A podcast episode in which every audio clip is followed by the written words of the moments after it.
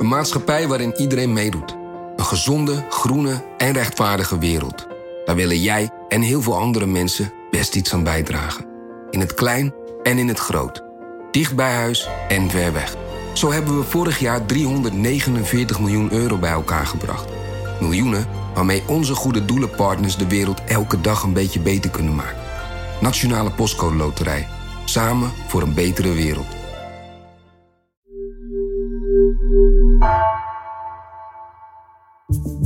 Vanaf de redactie van N R C, het verhaal van vandaag. Mijn naam is Egbert Kalsen.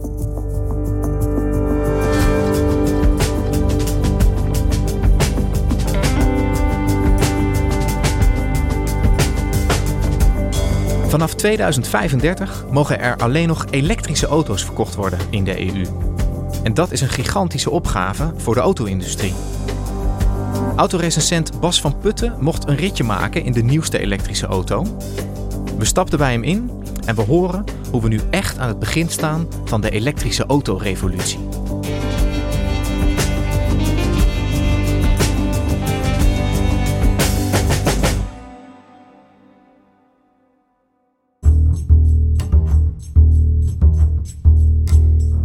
Wij gaan naar Berkel en Rodenrijs. Berkel en Rodenrijs, daar zit B M W Fleet Services. Dat is een soort nationaal distributiecentrum. En daar halen wij, journalisten, tussen aanhalingstekens, halen daar ook de zogenaamde persauto's op. En daar ga ik er een van oppikken en dat is de B M W i zeven. En dat is de auto waar dan, schrijft iedereen, ontzettend naar heeft uitgezien. Want dat is de eerste grote elektrische B M W limousine. Niet alle auto's zijn even relevant. Hè? Maar dit is wel een van de krenten in de pap. Dat is geen auto die je iedere week rijdt. Um, dus ik ben daar als autoliefhebber, want dat ben ik natuurlijk ook. Bij alle objectiviteit en kritische distantie. Zie ik er wel naar uit.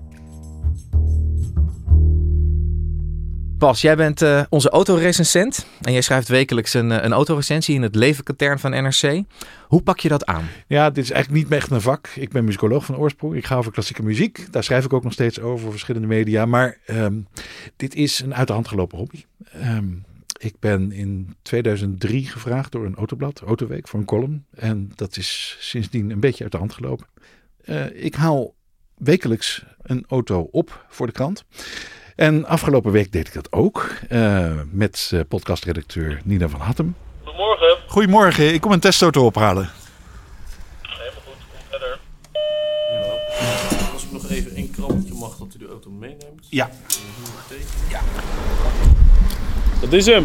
Ja, heel goed. En hoe zag die B M W eruit? Nou, het is een auto... vijf meter veertig lang, dat is enorm. Nou, hij zal een meter of twee breed zijn, ook enorm. En verder is hij zo vet en indrukwekkend mogelijk. Dus vier grote deuren, verduisterde ramen en een enorme grill aan de voorkant. Enorme koplampen. Nou, dan heb je hem wel. Een kathedraal op wielen. Ja, Oké, okay, dus wij kunnen rijden. We kunnen gaan. Oké, okay, wij gaan.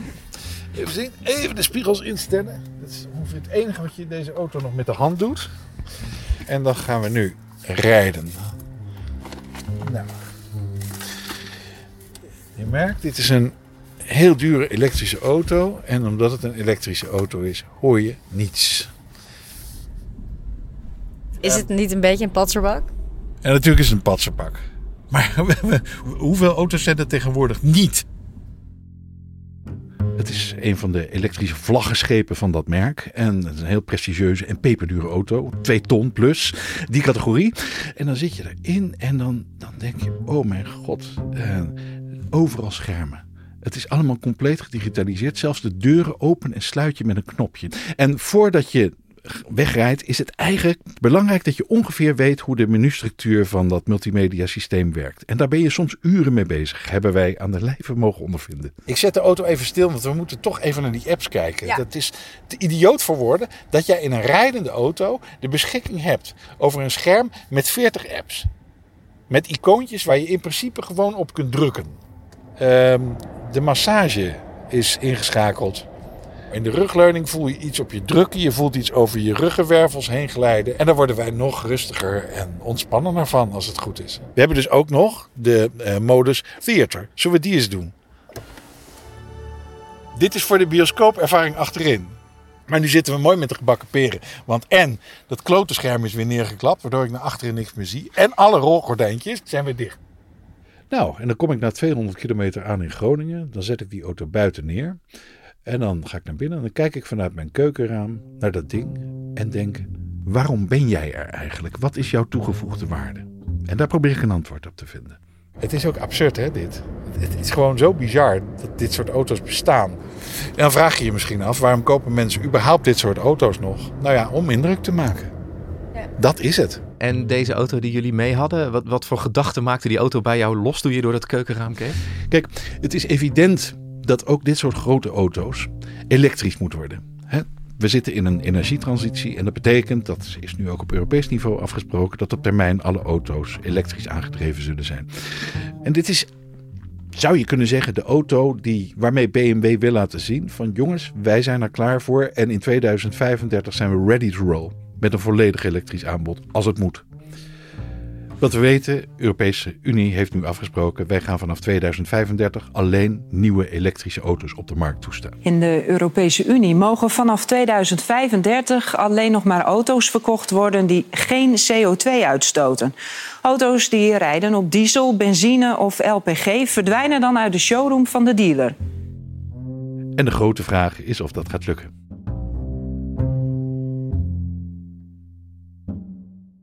Ja, we staan uh, op een keerpunt in, uh, in de auto-industrie. Uh, een elektrische revolutie, denk ik dat we wel over kunnen spreken. Jij volgt de auto-industrie echt al heel lang. Hè? tweeduizend drie ben je begonnen als recensent. Vanaf tweeduizend twaalf doe je dat voor N R C. Ja. Kan jij nou eens omschrijven, wat heb jij zien veranderen de afgelopen jaren in de auto-industrie? Je moet denk ik wel beseffen dat die geschiedenis van de auto misschien wel honderddertig jaar... heeft stilgestaan. Dat klinkt heel provocerend, is natuurlijk ook niet waar. Want er heeft een gigantische evolutie plaatsgevonden. Technologie, veiligheid, verbruik, alles. Maar in wezen bleven het dezelfde simpele apparaten met vier wielen, een voor- en een achterbank, een motor, een benzine of diesel. En dat was dan dat. Terwijl er al langer is geëxperimenteerd met, met elektrische aandrijving. Maar dat werd nooit wat. Die batterijen waren te primitief. De actieradius stelde niks voor. De motoren presteerden niet. Dus dat kwam nooit verder dan een prototype. Maar pas Tesla heeft in tweeduizend twaalf, tweeduizend dertien laten zien dat, dat je een auto kon bouwen met een fatsoenlijke actieradius die snel kon laden en verschrikkelijk hard ging en verschrikkelijk comfortabel was. En ook nog, en dat is natuurlijk heel belangrijk, een mate van begeerlijkheid had. Ladies and gentlemen, mister Elon Musk en your Model S. Toen die Model S werd gelanceerd, tweeduizend elf is het prototype, daarna het productiemodel, had ik niet het gevoel dat Europese autofabrikanten dat ding serieus namen. Ze vonden het wel interessant, maar officieel leken ze er eigenlijk allemaal weinig in te zien. Maar het echte kantelpunt was tweeduizend zeventien, tweeduizend achttien. Dat de Europese auto-industrie wakker werd en dacht, jongens, we moeten nu een vuist maken, want anders gaan we ten onder. Toen realiseerden die Europese autofabrikanten zich eindelijk van, jongens, Tesla heeft iets onomkeerbaar veranderd. We zullen mee moeten. En eh, als ze dat zelf al niet beseften, dan maakte de politiek ze dat wel duidelijk. Want de politiek wilde natuurlijk dat dat enorme wagenpark uh, snel zou verduurzamen. En um, sindsdien hebben de grote Europese fabrikanten daar eigenlijk achteraan gehobbeld. Die hadden geen antwoord op dat enorm uitdagende, innovatieve concept dat de Model S was. En um, ze beginnen die schade nu een beetje in te lopen. Um, en ja, die, die verstandsverbijstering die had er ook mee te maken, denk ik, dat, dat het idee, Die, die hele Model S, dat het zo'n revolutionaire auto was in alle opzichten. Qua bediening, qua batterijtechnologie, qua motorisatie. Het was, ze stonden letterlijk paf. Ze ja. konden zich letterlijk niet voorstellen dat iemand zo'n auto zou kunnen bouwen. En dat hij het nog zou doen ook. En dat dat de toekomst van de auto zou gaan worden. Precies. En nu hebben we eindelijk een fatsoenlijk modellenaanbod van Europese elektrische auto's die ook steeds beter worden. Ja, en mensen ontdekten ook dat het leuk was om elektrische auto's te rijden. Dat het geen geluid maakte. Wel bij lage snelheden wel. Uit veiligheidsoverwegingen voor omstanders en dergelijke. Dat ze hoorden dat je eraan kwam. Um, maar ook de, de geintjes die, die Musk in Tesla stopte. Hè, in die multimedia systemen. Een fart mode en zo. De auto die scheten kon laten en zo. En het gekke is dat ook in termen van gadgets. Die elektrificatie van auto's. En het grote voorbeeld van Tesla. Heeft geleid tot een compleet andere kijk op autorijden. He, de geluiden die auto's nu maken, de B M W die wij reden, maakt geluiden die zijn gecomponeerd door Hans Zimmer. Dat is de componist van de muziek bij grote Hollywoodkrakers. Um, en die maakt waanzinnige geluiden. Dus je geeft gas en dan hoor je een soort Star Trek-achtige soundscape aanzwellen. Nu zijn we op de oprit richting de snelweg, richting de ja. A twaalf. Ik ga nu gas geven, niet schrikken. Ik ga vol gas geven.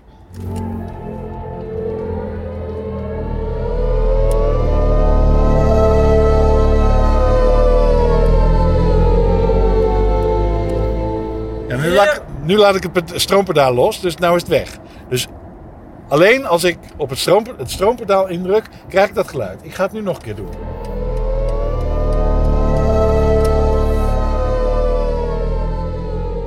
Ja, Bas, dat heeft weinig meer met autorijden te maken. Dit is een soort spaceship waar je in zit. Ja, en het is ook gek genoeg, want ik heb meerdere auto's gereden met soundtracks van Hans Zimmer. Zo een beetje losgezongen van zijn context. Dan hoor je hoe new age het is. Hoe harmonieus.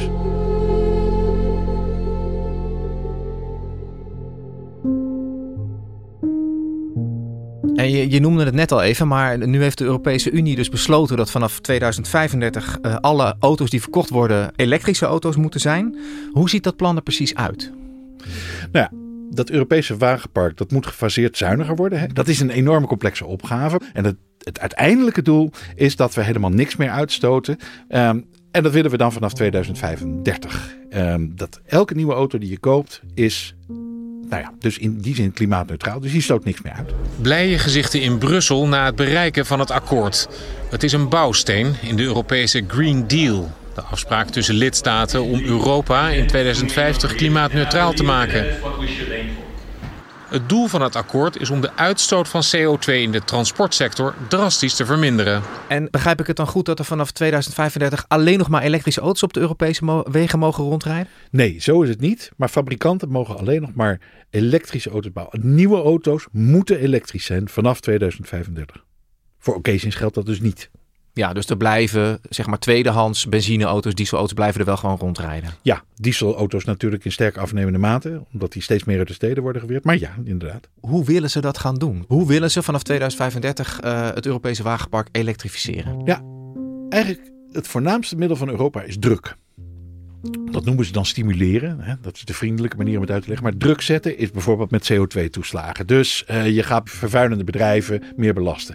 En omdat die dat doorberekenen aan consumenten, komt dat natuurlijk ook op jouw en mijn bordje terecht. Dus de benzine gaat bijvoorbeeld misschien tien cent meer kosten. Nou, dat is vervelend als je geen elektrische auto kunt veroorloven. En daar zit natuurlijk een groot probleem. Want elektrische auto's zijn gewoon rete duur. Even... Uh, Heel kort door de bocht. De gemiddelde elektrische gezinsauto kost gewoon veertigduizend euro en meer. En rising. Een modaal inkomen is achtendertigduizend. Nou, daar zit een enorm struikelblok. Nog los van alle andere logistieke factoren als bijvoorbeeld de laadinfrastructuur.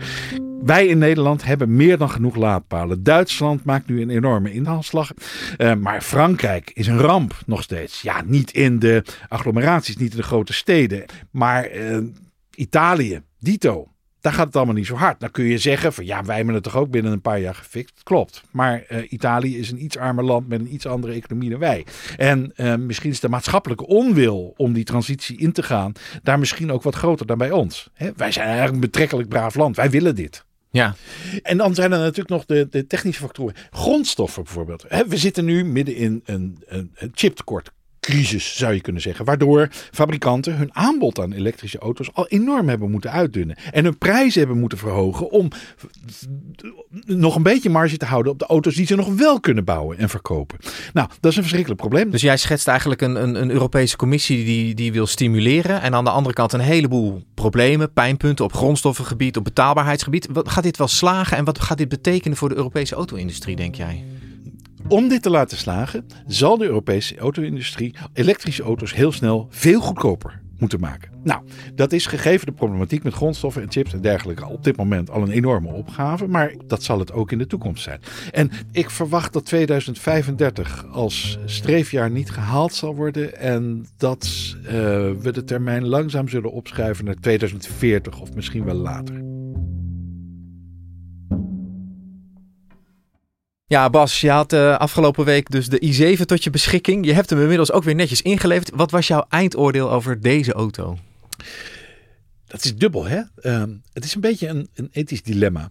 Um, want aan wie vraag je het? Aan de autoliefhebber uh, of aan de, aan de journalist die moet proberen de schijn van objectiviteit uh, hoog te houden? Uh, en ik ben beide.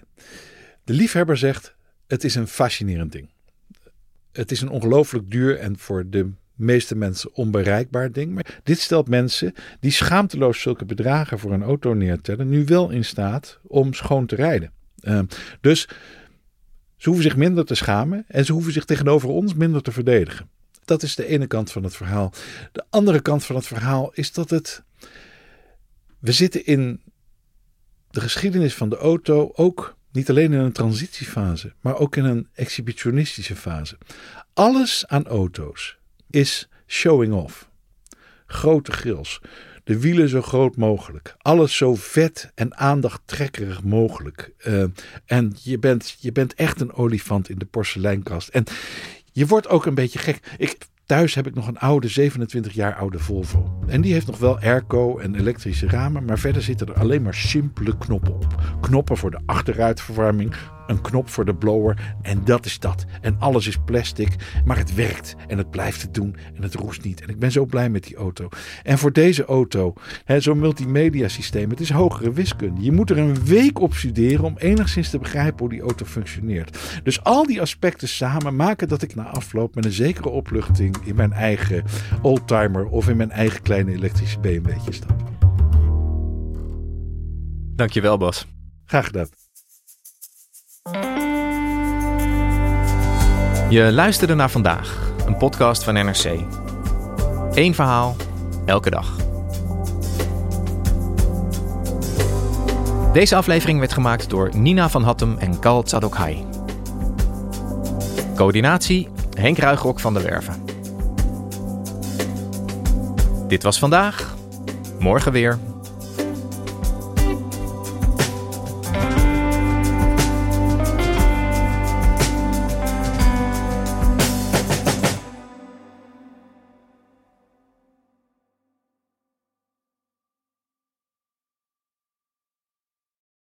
De financiële markten zijn veranderd, maar de toekomst, die staat vast. We zijn in transitie naar een klimaatneutrale economie. Dit biedt een van de grootste investeringskansen van onze generatie. Een kans voor u om mee te groeien met de pioniers van morgen. Meer weten? Ga naar carbon equity punt com. Carbon Equity. Do good by investing better.